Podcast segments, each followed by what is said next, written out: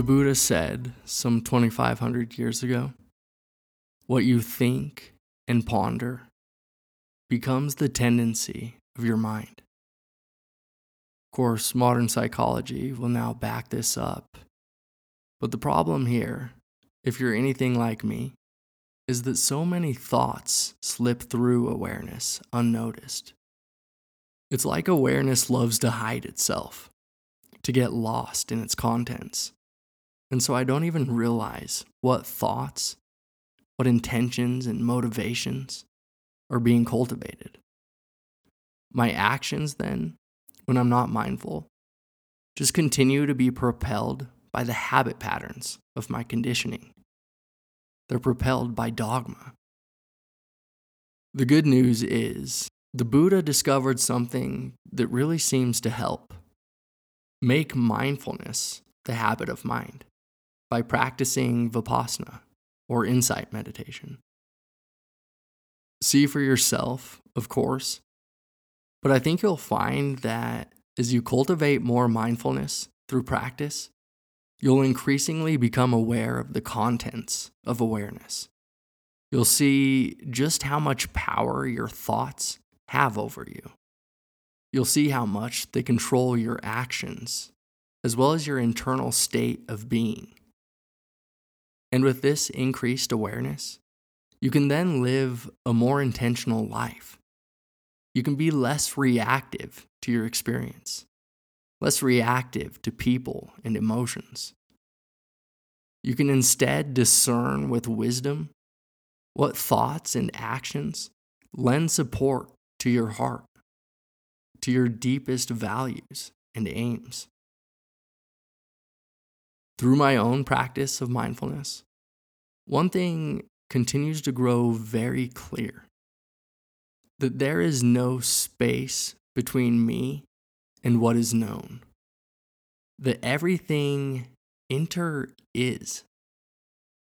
And as this direct insight strengthens, as the barriers between me and the objects of awareness dissolve, as I continually fall back into the single realm of knowing, into the glue and container of all things, a quite miraculous feeling of unconditional love continues to expand in my heart and mind, which then leads my intentions more and more in the direction of compassion.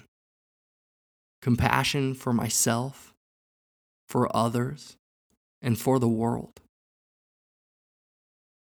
When Dipa Ma, a famously loving Buddhist practitioner and teacher, was asked whether to practice metta or mindfulness, she replied, From my experience, there's no difference. Love and awareness are one. When you are fully loving, aren't you also mindful? And when you are fully mindful, is this also not the essence of love? Because all that you have and all that you can lend others is your mind. If you cultivate mindfulness through formal practice, I have little doubt you'll find the practice of mindfulness itself to be an act of love and compassion. Not only to yourself, but to everyone around you. And so, your intention for practicing then will be undertaken more and more out of the benefit for the world, for experience. Now, this feeling of loving kindness that I'm pointing to is quite different from Hollywood's version of love. That is, love with attachment, romantic love, a grasping, limited love. Loving kindness is not extended to us because of who we are a child, friend, a lover. And it's not extended to us for what we've done or how we look. It's extended to us without conditions. It's extended to us merely because we are. We exist. We are bound up with the whole. Inextricably linked to the cosmos, to God, to awareness, or whatever else you want to call that which encompasses all things. Loving kindness, then, is simply the generosity and openness of heart that wishes well to all beings. And it's exactly this the selfless, expectationless, and conditionless nature that I think you'll discover makes the quality or feeling of loving kindness so remarkable. One of the first things I think you'll find is that because it doesn't rely on things being a certain way, it's always available. You can tune into love, into well wishing, whenever you want. Another thing I think you'll find is that the feeling of loving kindness has a tremendous purity and fullness to it. Whether it's directed to another person or even to one's own experience, when the feeling of loving kindness is present, there's no room for harmful thoughts. There's no room for doubt or insecurity or hate or fear. A moment of metta is one of true purity. I think you'll also find that, unlike conditional love, the feeling of loving kindness is remarkably stable. In a world that knows only change, romantic love or love with attachment too often turns into disappointment, resentment, and jealousy when things don't last or go as expected.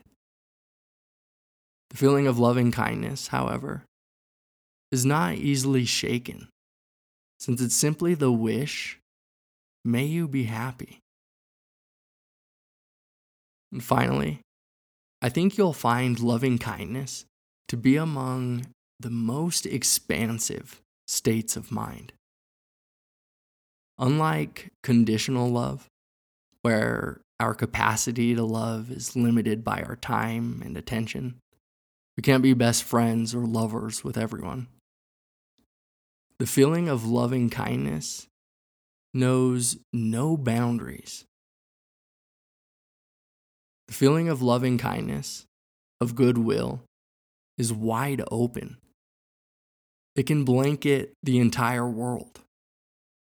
It can encompass and embrace all beings in all space and at all times. It's entirely without boundaries. Incredible, no?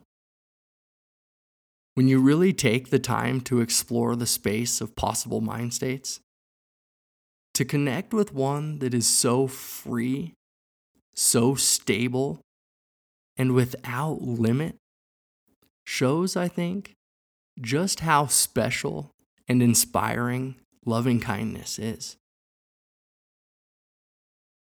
There's this quote from the Sufi poet Hafiz that really captures this feeling of loving kindness.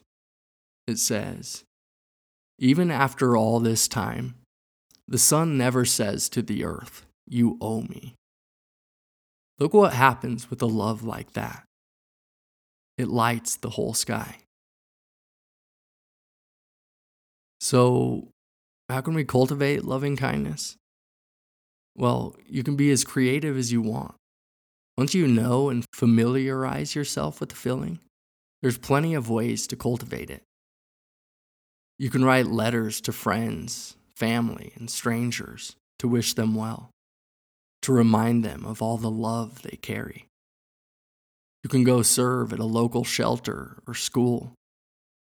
When you speak with people, you can give all of yourself to them.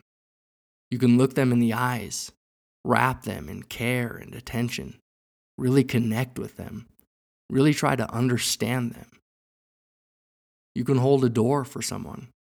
You can pick up some trash on the street or smile at the clerk in the checkout line.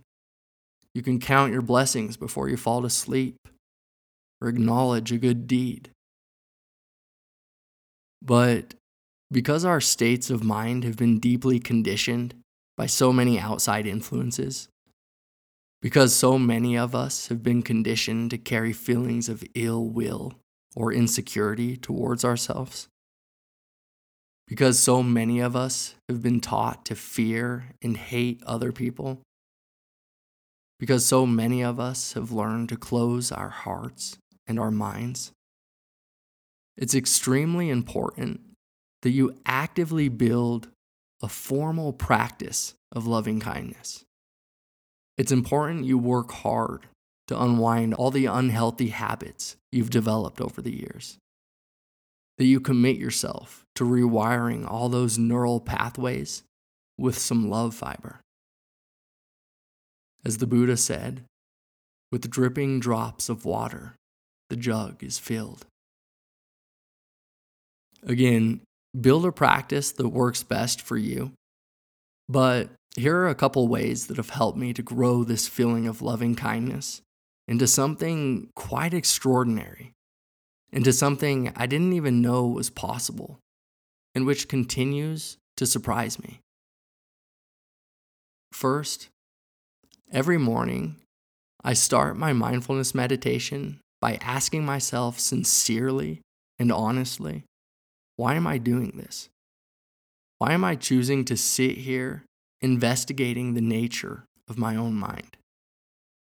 And right then, when I pose this question, I realize that I keep showing up every morning because I've seen and felt that this practice actually changes my capacity for experience.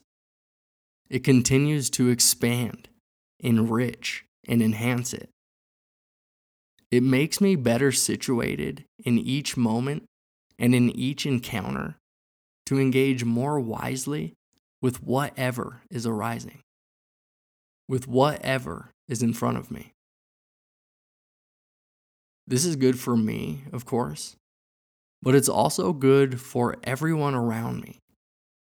It's good for my relationships. It's good for my writing. It's good for my being in the world. I realized then that I'm not practicing merely for myself. I'm practicing for every relationship and encounter I have with others and with the world. I sit here and observe my mind because I genuinely want to be a better friend. I want to be a better son to my parents, a better brother to my siblings, I genuinely want to be a better person. I want a better world. And I recognize that my mind is the only vehicle I have to reach these ends. So, by practicing mindfulness right now, I'm preparing for every moment and interaction to come. My mindfulness practice, then, is itself an expression of loving kindness, not only to myself, but to the world. Another way I cultivate loving kindness is by concentrating on the feeling itself for extended lengths of time. In contrast to mindfulness meditation, then, where I sit in open awareness, not concentrated on any particular thing. In a formal metta practice, my goal is very narrow and directed.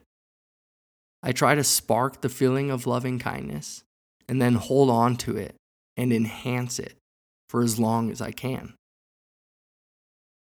I think you'll find this beneficial in a few ways. First, if you make it a habit through practice, you'll find that loving kindness will become your tendency of mind. And second, I think you'll find that by practicing in this way, your concentration will increase. And when your concentration increases, so does your capacity for mindfulness, which then increases your capacity for wisdom. And so your life just continues to spiral upward. Well, thank you for joining me today. You really are an infinite expression of love. Can you feel that? If not, keep working to clean out your awareness of all those stories, of all those empty concepts, of all those illusions, until you connect directly to experience, until you are no longer separate from the space in which everyone and everything is known.